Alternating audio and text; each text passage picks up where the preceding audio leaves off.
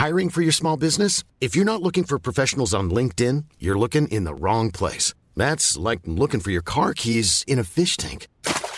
LinkedIn helps you hire professionals you can't find anywhere else, even those who aren't actively searching for a new job but might be open to the perfect role. In a given month, over 70% of LinkedIn users don't even visit other leading job sites. So start looking in the right place. With LinkedIn, you can hire professionals like a professional. Post your free job on linkedin.com slash people today. Kailangan may gawin tayo. Paano ako nakabalik dito? Tulungan niyo kami! Kasalanan ng aking ama.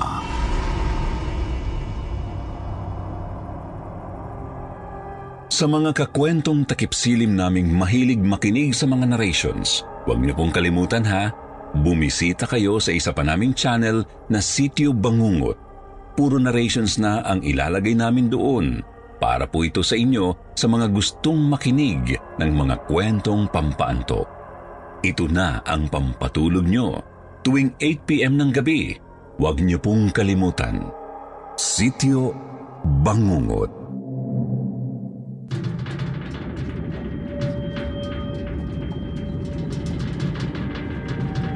Ito ang katotohanang bumabasag sa mga hirayang nakatago sa ugat ng isipan.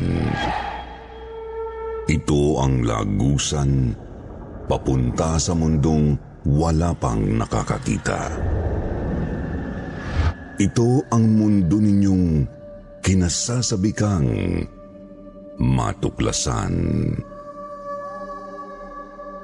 Sa mundong pilit mong tinatalikuran ang nakaraan, hinahabol ka pa rin ng alaalang pinagmulan ng lahat ng puot at galit na sadyang umihila sa iyo pabalik sa sinumpang nakaraan. Papunta sa kailalimang puno ng misteryo at hiwaga.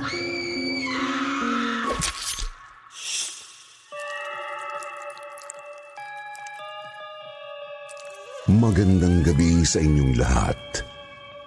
Ito po si Jupiter. Ang inyong tagapagsalaysay sa gabing puspus ng kababalaghan at katatakutan. Hatid namin sa inyo'y kakaibang kwentong hango sa katotohanan. Dito lamang sa channel na may pag-asa sa pag-ahon sa dilim. Ang kwentong takip silim.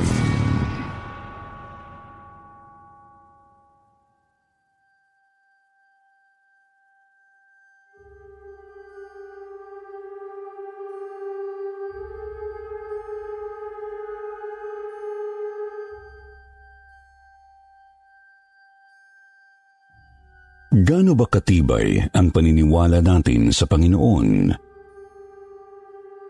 Sapat ba ito upang malagpasan ang isang madilim na pagsubok na maaari mong kaharapin?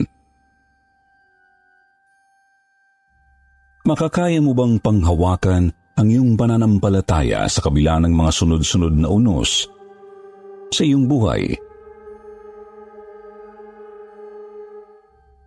Ako po si Trina 40 years old. Isang college professor sa isang pribadong universidad. Ang kwentong ito ay tungkol sa pamilya, trahedya, at pananampalataya. Maselan ang nilalaman ng kwentong ibabahagi ko sa inyo kaya napili kong hindi na lang ilahan ang mga pangalan at lugar na involve sa aking true horror story. Magandang gabi Sir Jupiter at sa lahat ng mga listeners ng kwentong takip silim. Kung personal niyo akong kakilala ngayon, siguro'y hindi kayo maniniwala kung sinabi kong minsan akong nagalit sa Panginoon. Opo, May isang point sa buhay ko na sinisi ko siya sa lahat ng mga paghihirap na dinanas ko. Upang maintindihan niyo ang nangyari, ilalahad ko po ang mga importanteng bahagi ng aking buhay na talaga namang tumatak sa akin. Nagsimula po ito noong late 90s, nung nasa high school pa lang ako. Sa Jupiter, lumaki kami ng aking kapatid na si Kuya Timothy sa isang Christian family. Malapit kami sa simbahan. Kaibigan ng papa ko ang pastor at lagi kaming kasama sa mga church activities. Member pa nga ako ng choir noon sa church namin. Si mama ay isang housewife habang si papa naman ay kilala bilang isang napakabuting guro sa lugar namin.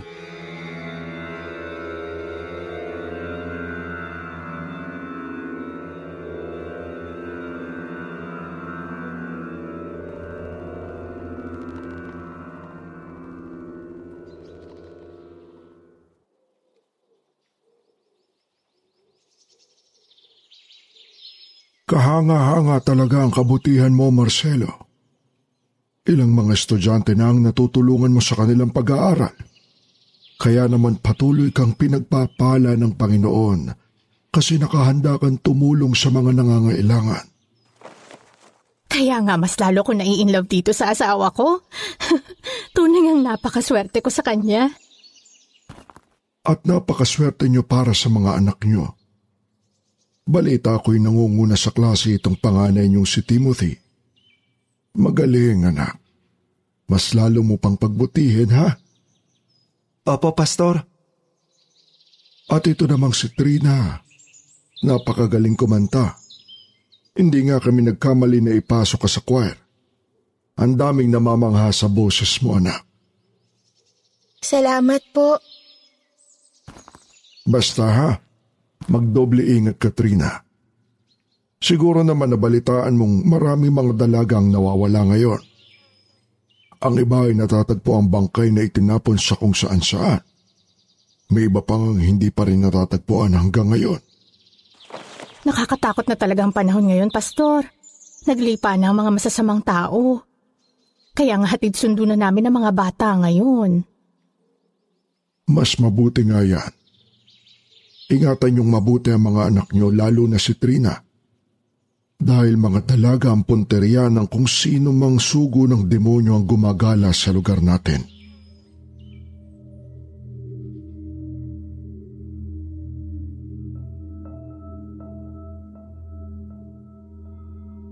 Nung panahong iyon, pumutok nga po ang balita sa TV, radyo at newspaper tungkol sa sunod-sunod na pagkawala ng mga dalaga sa lugar namin. Pinagsamantalahan daw ang mga ito. Pinaslang pagkatapos ay basta na lang iniwan ang mga bangkay sa ilog, tabing dagat, sa kagubatan at kung saan-saan pa. Nabalot ng takot ang mga mamamayan sa lugar namin noong panahong yun. Natatakot na kaming lumabas lalo na paggabi.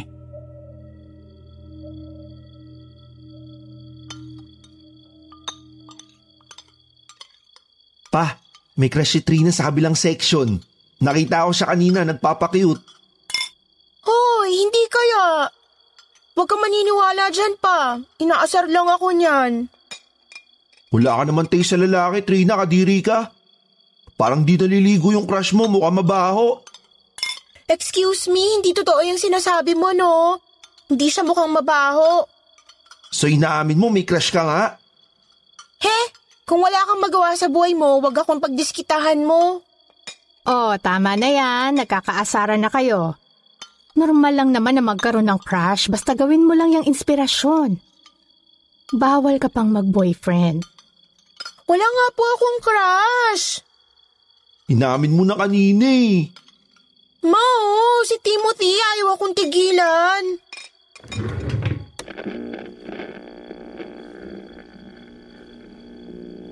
Isang dalaga na naman ang nawawala at kasalukuyang pinaghahanap ng pulisya. Huling nakita ang dalagang si Angie sa labas ng eskwelahan kahapon ng alas 4. Tantaka ang mga magulang nito nang hindi umuwi ang dalaga. Lagpas 24 oras na ang lumipas ay hindi pa rin ito nakikita. Sa nakalipas na buwan ay ilang dalaga na ang inireport na nawawala at karamihan sa mga ito ay natagpuang patay. Kaya ikaw, Trina, mag-iingat ka. Huwag kang lalabas ng school hanggat hindi ka namin sinusundo. Di ba, Han? Ah, ha? Ah, anong sabi mo, Han? Nire-remind ko tong si Trina na wag lumabas ng school hanggat hindi pa tayo dumarating. Mga dalaga pa naman ang punteriya ng masamang taong umaaligid sa lugar natin. Oo, tama ang mama mo. Makinig ka sa kanya. Para rin to sa kaligtasan mo.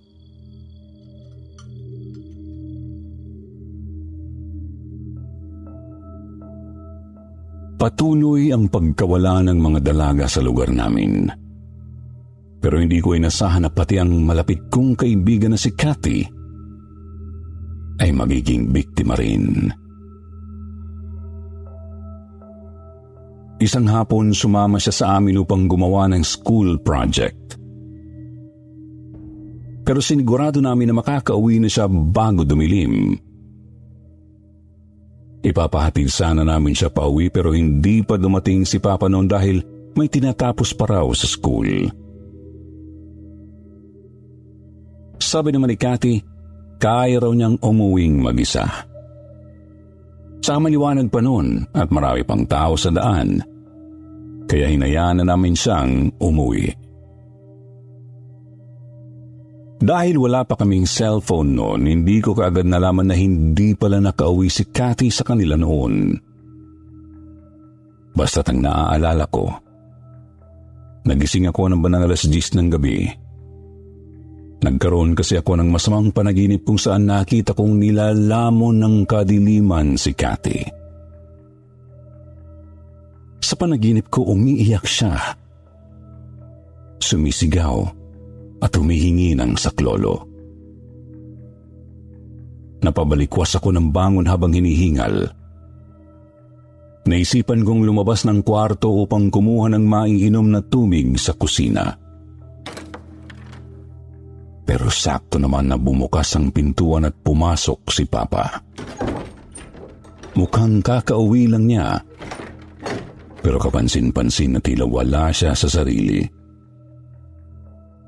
Medyo magulo ang kwelyo ng kanyang polo at pinagpapawisan siya.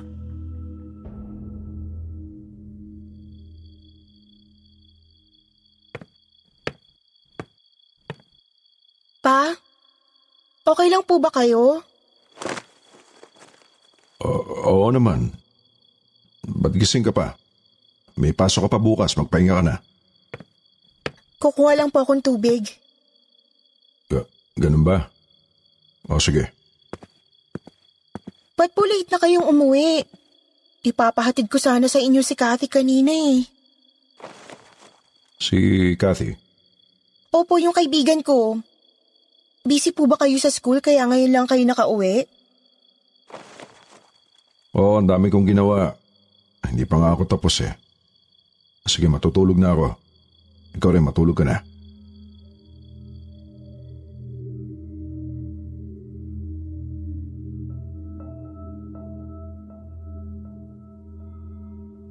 Hindi ko po maintindihan kung bakit tila wala sa kanyang sarili si Papa ng gabing yun.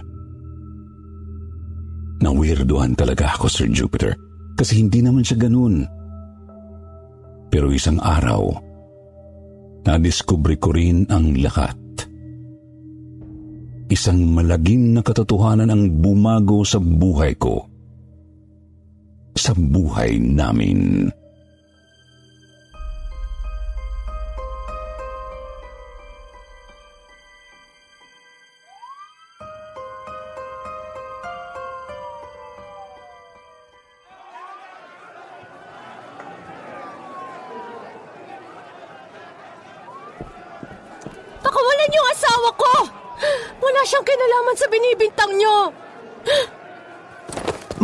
ano pong nangyayari? Sir, please! Pakawalan niyo po si Papa! Hindi siya masamang tao! Pumasok na kayo. Huwag kayong makisali dito.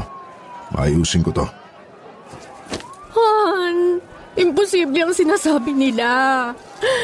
Paano ikaw ang nasa likod ng pagkawala ng mga dalaga sa lugar natin? Bakit sa dinami-rami ng pwede nilang gawing suspect? Ikaw pa! Bakit?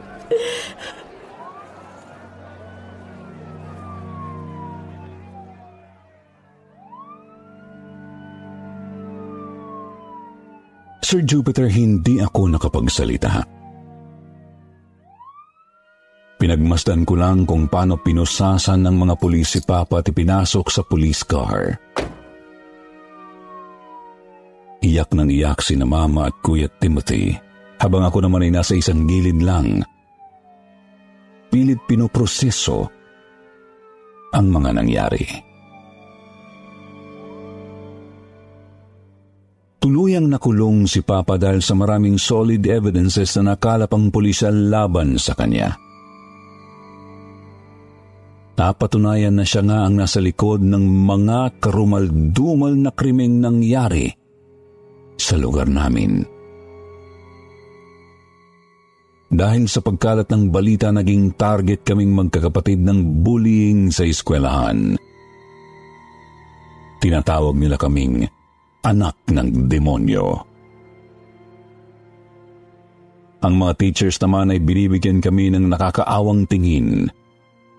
Pinagbabawalan naman ng mga magulang ang mga anak nila na lumapit sa amin. Yun na siguro ang pinakamasaklap.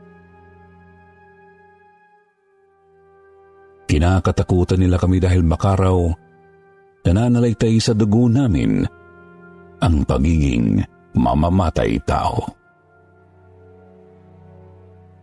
Napilitan kaming mag-drop out sa eskwela dahil hindi na namin kaya ang pambubuli nila sa amin. Hindi na rin kasi kami inaalagaan ng maayos ni Mama. Nagkaroon siya ng depresyon mula nang makulong si Papa at iyak lang siya ng iyak at malimit na nagkukulong sa kwarto.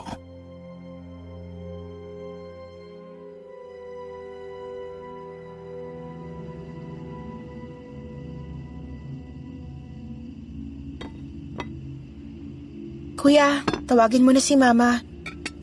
Sabihin mo na kapag luto na ako ng hapunan, kakain na tayo. Ma, kakain na. Ah! Bakit, Kuya? Ano problema? Mama, hindi. Mama, hindi pwede.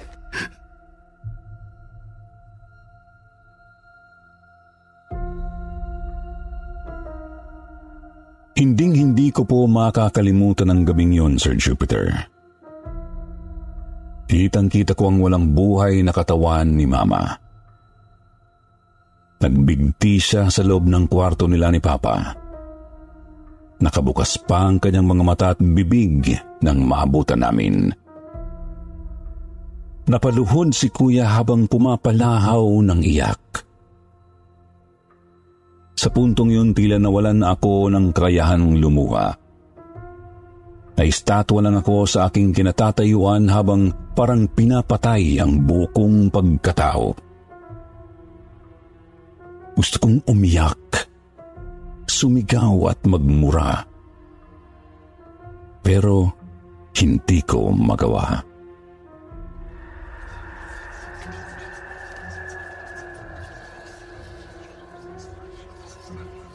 Laking gulat ko po nang makita ang napakaraming kaluluwa na nakapalibot sa katawan ni Mama. Lahat sila ay mga dalaga. Maputlang maputla, duguan at nakabulagta ang mga mata. Sabay-sabay silang ngumisi at humarap sa akin. Napaatras ako sa takot. Trumipli ang tibok ng aking puso at gusto kong kumaripas ng takbo pero hindi ko magawa. Habang tumatagal nakatitig ako sa kanila ay biglang umikot ang aking paningin. Nahilo ako hanggang sa tuluyang dumilim ang aking paningin at nawalan na ako ng malay.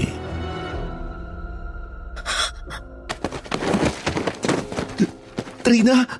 Trina! Tulungan niyo kami!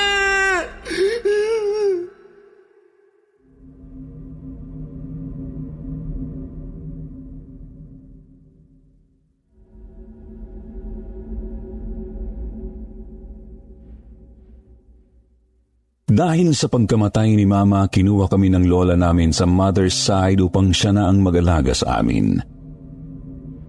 Malayo ang bahay niya sa lugar na kinalakihan namin.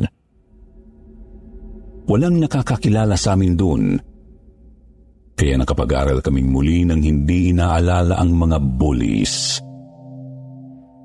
Si Trina at Timothy lang kami noon. Mga simpleng teenagers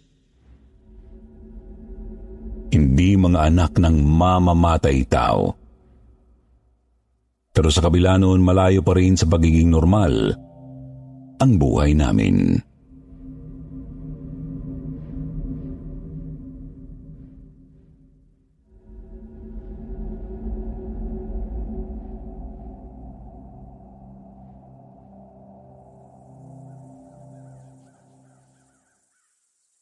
Patay na si Papa.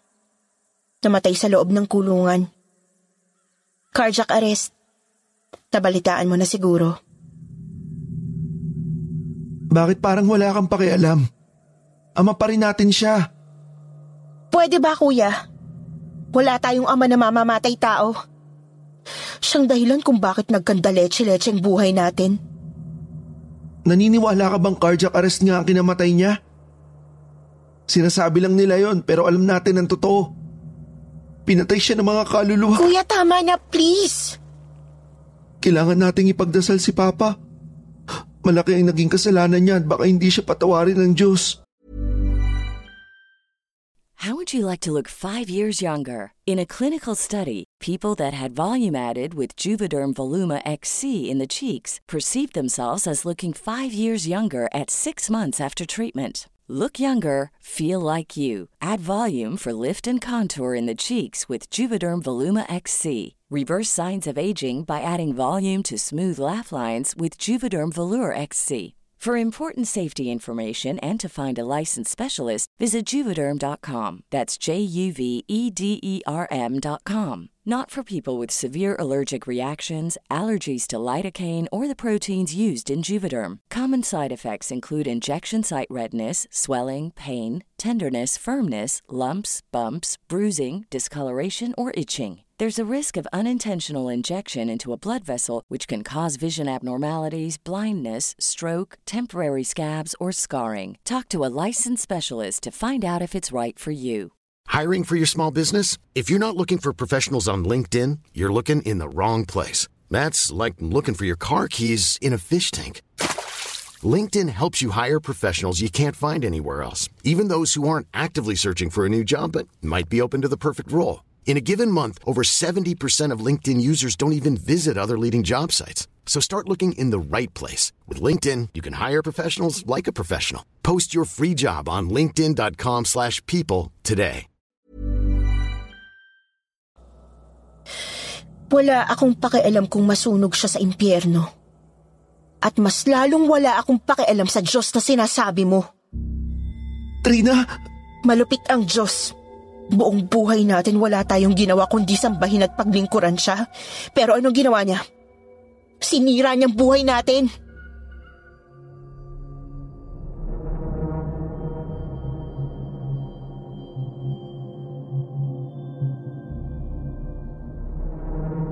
Sir Jupiter, nagtanim ako ng galit sa Panginoon. Sinisik ko siya sa kinahinatnan ng pamilya namin. Hanggang sa pagtanda namin ay ganun na ang pananaw ko sa buhay. Nagsikap ako makapagtapos ng pag-aaral at magkaroon ng maayos na buhay. Ayokong matulad sa walang kwenta kong ama. Naging isang college professor ako at isa lang ang palaging itinatawag ng mga estudyante sa akin. Cold. Tila wala raw akong emosyon at hindi naapektuhan ng kahit anong bagay. Marami ang bumabagsak sa klase ko at hindi ako nagbibigay ng konsiderasyon. Diretso at prangka rin akong magsalita at hindi iniisip kung ano ang mararamdaman ng kausap ko.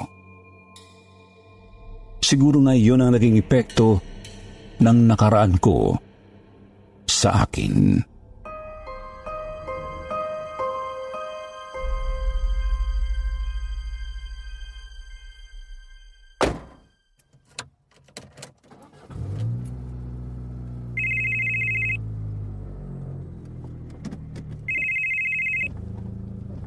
Tulungan mo ako.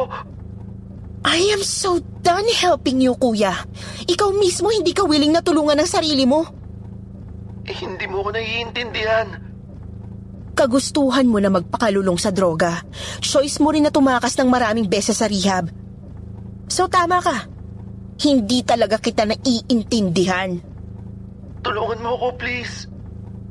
Tulungan? Tulungang makabili ng drugs? Kuya, please, grow up. We're in our 40s now. Huwag mong hintayin na pati ang asawa mo sumuko na rin sa'yo. Maawa ka naman sa kanya. Trina, makinig ka. Ayaw pa rin nila akong tigilan.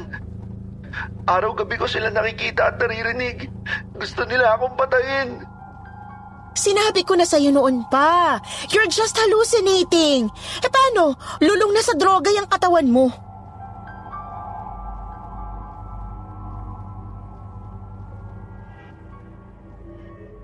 Sa nakalipas na mga taon, paulit-ulit na sinabi ni Kuya Timothy sa akin na nagpaparamdam raw sa kanyang kaluluwa ng mga pinatay ni Papa.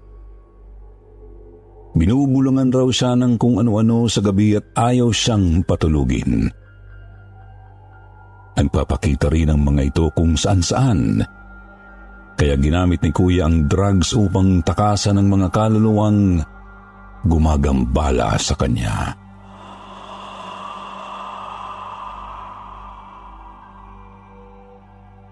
Alam kong hindi ka naniniwala sa akin. At sa tingin mo nababaliw na ako. Pero nagsasabi ako ng totoo. I don't have time for this.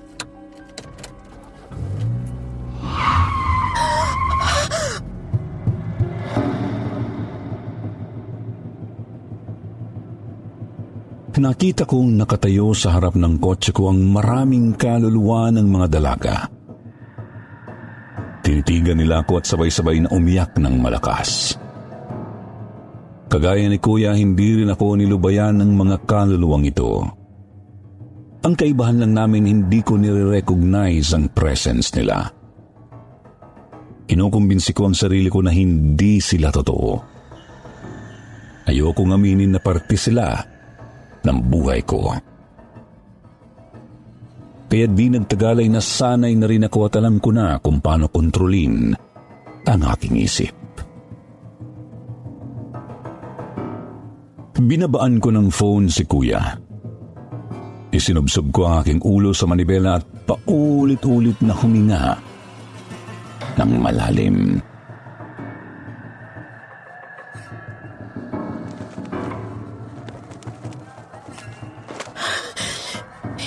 Hindi sila totoo, Trina. Nag, nag, nag-hallucinate ka lang. Walang multo. Walang multo. Hindi sila totoo.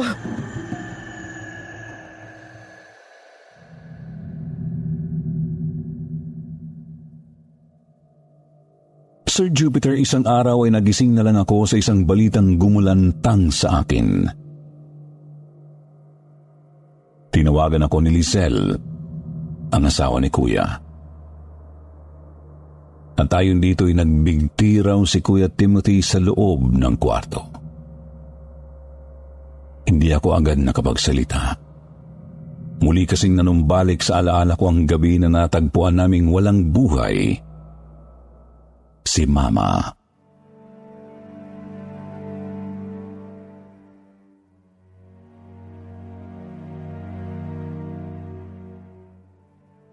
Tina, Nandyan ka pa ba? Yes, yes, I'm still here. Nasa ospital pa ba kayo ngayon? Oo. huli na lahat. Wala na talaga ang kuya mo. Pupunta ako dyan. Just give me an hour. Trina, sa tingin ko, nagsasabi ng totoo ang kuya mo. Inakala lang natin na epekto ng drugs sa mga sinasabi niya. Anong ibig mong sabihin? Nung nakita ko siyang nakabigti sa loob ng kwarto, napansin kong may kaluluwa ng mga dalagang nakapaligid sa kanya. At first, akala ko na malikmata lang ako. Mabilis sila naglaho. Parang tinangay lang ng hangin. I'm hanging up. Magkita na lang tayo dyan. Sa tingin ko, ang mga kaluluwang yun ang nasa likod ng pagkamatay ni Timothy.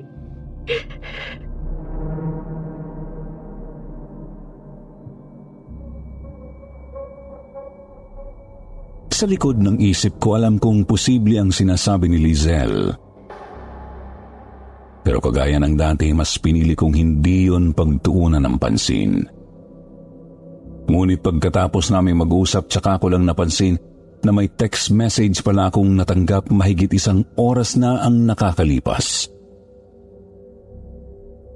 Mula yun kay Kuya Timothy. Kung tama ang kalkulasyon ko, nag-text siya sa akin bago magpakamatay. Nanginginig ang mga kamay ko, Sir Jupiter, habang binubuksan ang text message. At talaga namang nagulantang ako nang mabasa ko ang nilalaman noon. Mag-iingat ka. Ikaw ang isusunod nila. Muntik ko nang mabitiwan ang cellphone ko at hindi ko alam kung kaya ko pa bang baliwalain ang lahat ng ito.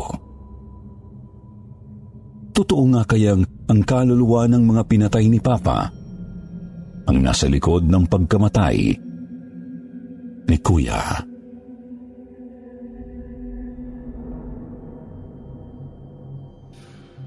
Sa tingin ko, kailangan nating seryosohin ang babala ng kuya mo. Nag-aalala ako sa iyo, Trina. At bilang asawa ng kuya mo, hindi kita pwedeng pabayaan. It's just a text message, Lizelle. Hindi natin to kailangan gawing big deal. Alam natin yung mental state ni Kuya. Paano mo ipapaliwanag yung mga kaluluwang nakita kong nakapaligid sa bangkay niya? Trina, I think you should be more careful. Kung totoo sinabi ni Timothy na ikaw ang isusunod ng mga kaluluwang yun, kailangan may gawin tayo. Sa tingin mo ba hindi ko sila nakikita? Araw-araw. Kahit kailan hindi nila ako nilubayan. Pero hindi gaya ni kuya, mas pinili kong hindi sila hayaang maging parte ng buhay ko. Araw-araw kong pinapaniwala ang sarili kong hallucinations lang sila. I refuse to be stuck in the past. Pero ang nakaraan din ng susi para maayos mo ang kasalukuyan at hinaharap mo. Trina, walang mangyayari kung patuloy mong lolokohin ang sarili mo. Kahit ilang beses mong idinay ang katotohanan, hindi mo pa rin ito mabubura. Then what do you want me to do? Nabanggit ni Timothy sa akin na lumaki raw kayo sa isang Christian family. Pero nagbago ang lahat dahil sa nangyari sa inyo. Trina, bago nagpakamatay ang kuya mo, naisip niya nang lumapit muli sa Diyos. In fact, sasama dapat siya sa akin next week para sa Sunday service. Kung tungkol sa Diyos ang pag-uusapan natin, nag-aaksaya ka lang ng panahon. Pag-isipan mo, Trina. I think makakatulong to sa'yo. Buksan mo lang ang puso mo at muling papasukin ng Panginoon sa buhay mo.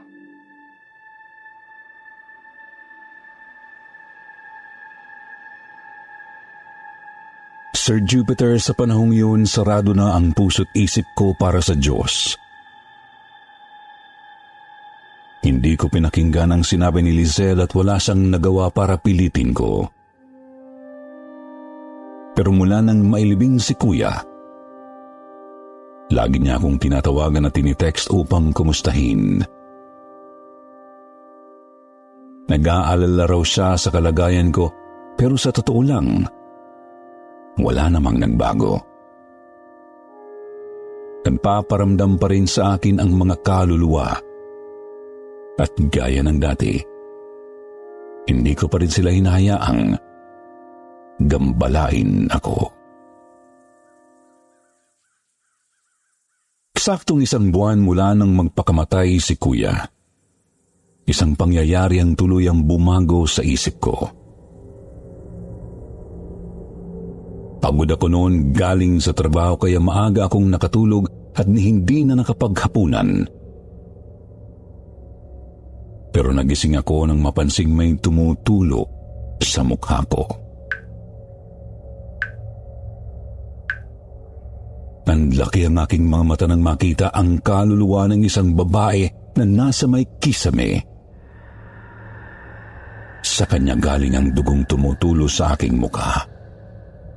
Mabilis kong ipinikit ang aking mga mata at huminga ng malalim.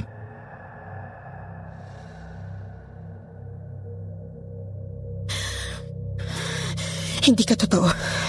Hallucination ka lang.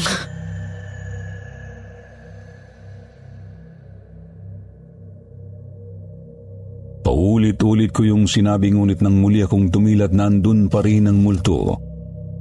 Ngunit sa pagkakataong yun, marami na sila. Nakapaligid sa kama na aking kinahihigaan. Pinangilabutan ako ng sabay-sabay silang nagsalita. Anak ng demonyo, namamatay ka na. Anak ng demonyo, pagbabayaran mo kasalanan ng iyong ama. Anak ng demonyo, sa impyerno ay sumama ka na. Sa pagkakataong yun ay hindi ko na po kayang baliwalain sila kagaya ng madalas kong ginagawa. Para akong mabibingi sa mga boses nila. Sobrang bilis ng pintig ng puso ko pero habang pinapakinggan ko sila, naaalala ko po na para akong nawala sa aking sarili. Tila may kakaibang puwersang dala ang mga salitang binitiwan nila. Sa totoo lang, Sir Jupiter, hindi na malinaw sa akin ang mga sumunod na nangyari. Naalala kong bumangon ako at lumabas na aking condo unit. Nakasunod lang po sa akin ang mga kaluluwa at patuloy akong binubulungan ng kung ano-ano. Naalala kong sumakay ako sa elevator, parang namamanhid ang buo kong katawan at wala akong maramdamang kahit ano. Anak ng demonyo, namamatay ka na. Anak ng demonyo, pagbabayaran mo kasalanan ng iyong ama. Anak ng demonyo, sa impyerno ay sumama ka na. Nagulat na lang ako nang ma-realize kong nasa rooftop na pala ako at tila ba kusang humahakbang ang aking mga paa. Dinidiktahan nila akong tumalon at magpakamatay.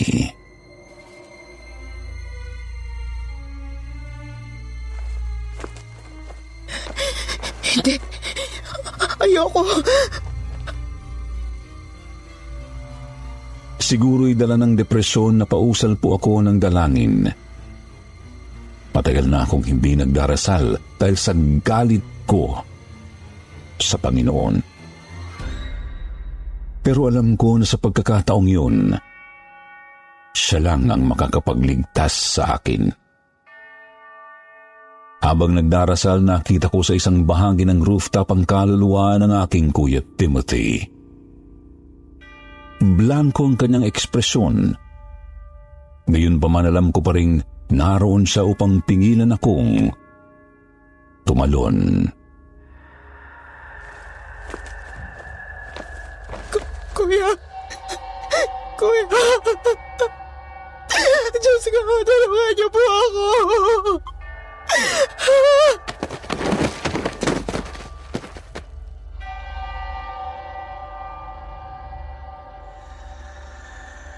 Tuluyang nandilim ang paningin ko, Sir Jupiter, at ang huli kong naaalala ay ang pagpalibot ng mga kaluluwa kay Kuya Timothy bago ako nawalan ng malay. Nang magising ako, nasa loob na ako ng aking condo unit nakahiga at binabantayan ni Lizelle.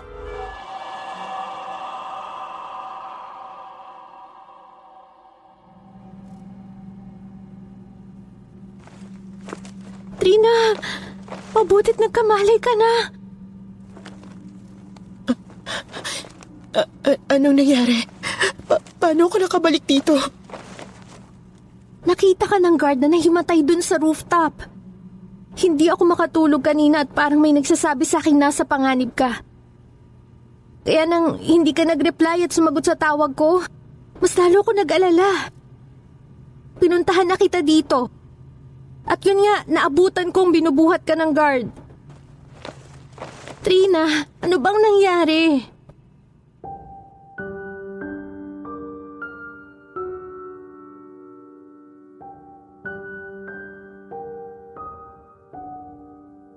Hindi ako nakasagot, Sir Jupiter. Hindi pa nagsisink in sa isip ko ang mga nangyari. Pero isa lang ang pumasok sa utak ko noon. Binigyan ako ng pangalawang pagkakataon upang mabuhay. Pinakinggan ng Diyos ang aking panalangin. Sa kabila ng galit at pagtalikod ko sa Kanya, niligtas pa rin niya ako. At si Kuya Timothy, nasisiguro kong tinulungan niya ako. Ginamit niyang instrumento ang asawa niyang si Lizelle upang may tumulong sa akin. Ang pangyayaring yun ang nagudyok sa akin na magbalik loob sa Panginoon. Siyempre, hindi po naging madali yun sinimulan ko sa pag-attend ng Bible studies at Sunday service. Nasundan yun ng nasundan hanggang sa tuluyan na akong napalapit sa simbahan. Lagi kong ipinagdarasal ang kaluluwa ni Kuya. Alam kong kasalanan ang ginawa niyang pagpapakamatay, pero sana'y mapatawad siya ng Diyos. Biktima lang din si Kuya ng sitwasyon.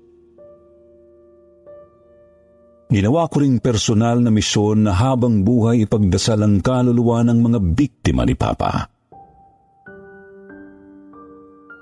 Paminsan-minsan ay nagpaparamdam pa rin sila.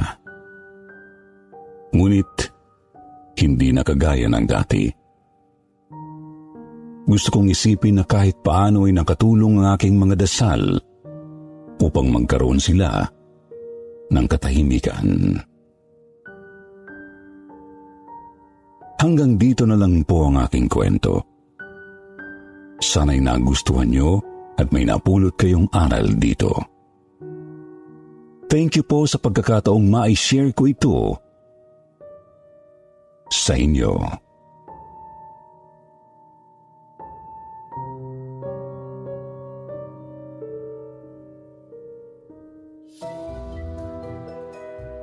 At ngayon, Eto na ang inyong paboritong shoutout portion.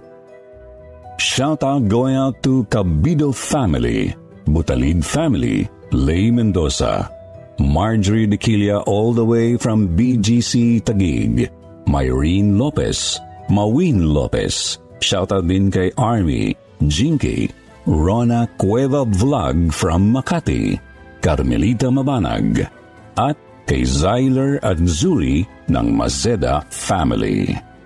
Magbasa naman tayo ng pinakamagandang comments sa ating mga istorya. Una, kay Idfer at kay Yam Jumahadi. Sabi ni Idfer, nakakabukas ng isip ang kwentong tungkol sa mga nangyari noon at maging sa ngayon na nangyayari pa rin. Kapayapaan sa mga biktima ng pang-aabuso. Sabi naman ni Yam Humahadi, ganda talaga recommended ko talaga sa mga friends at kabitbahay ko ang channel na ito. Sa mga hindi nabanggit, sa susunod na lang po ha. Huwag kalimutang mag-reply sa ating shoutout box na nasa comment para ma-shoutout ang pangalan nyo. Muli po mula sa bumubuo ng kwentong takip silim. Ito po ang inyong lingkod, Jupiter. nagpapasalamat.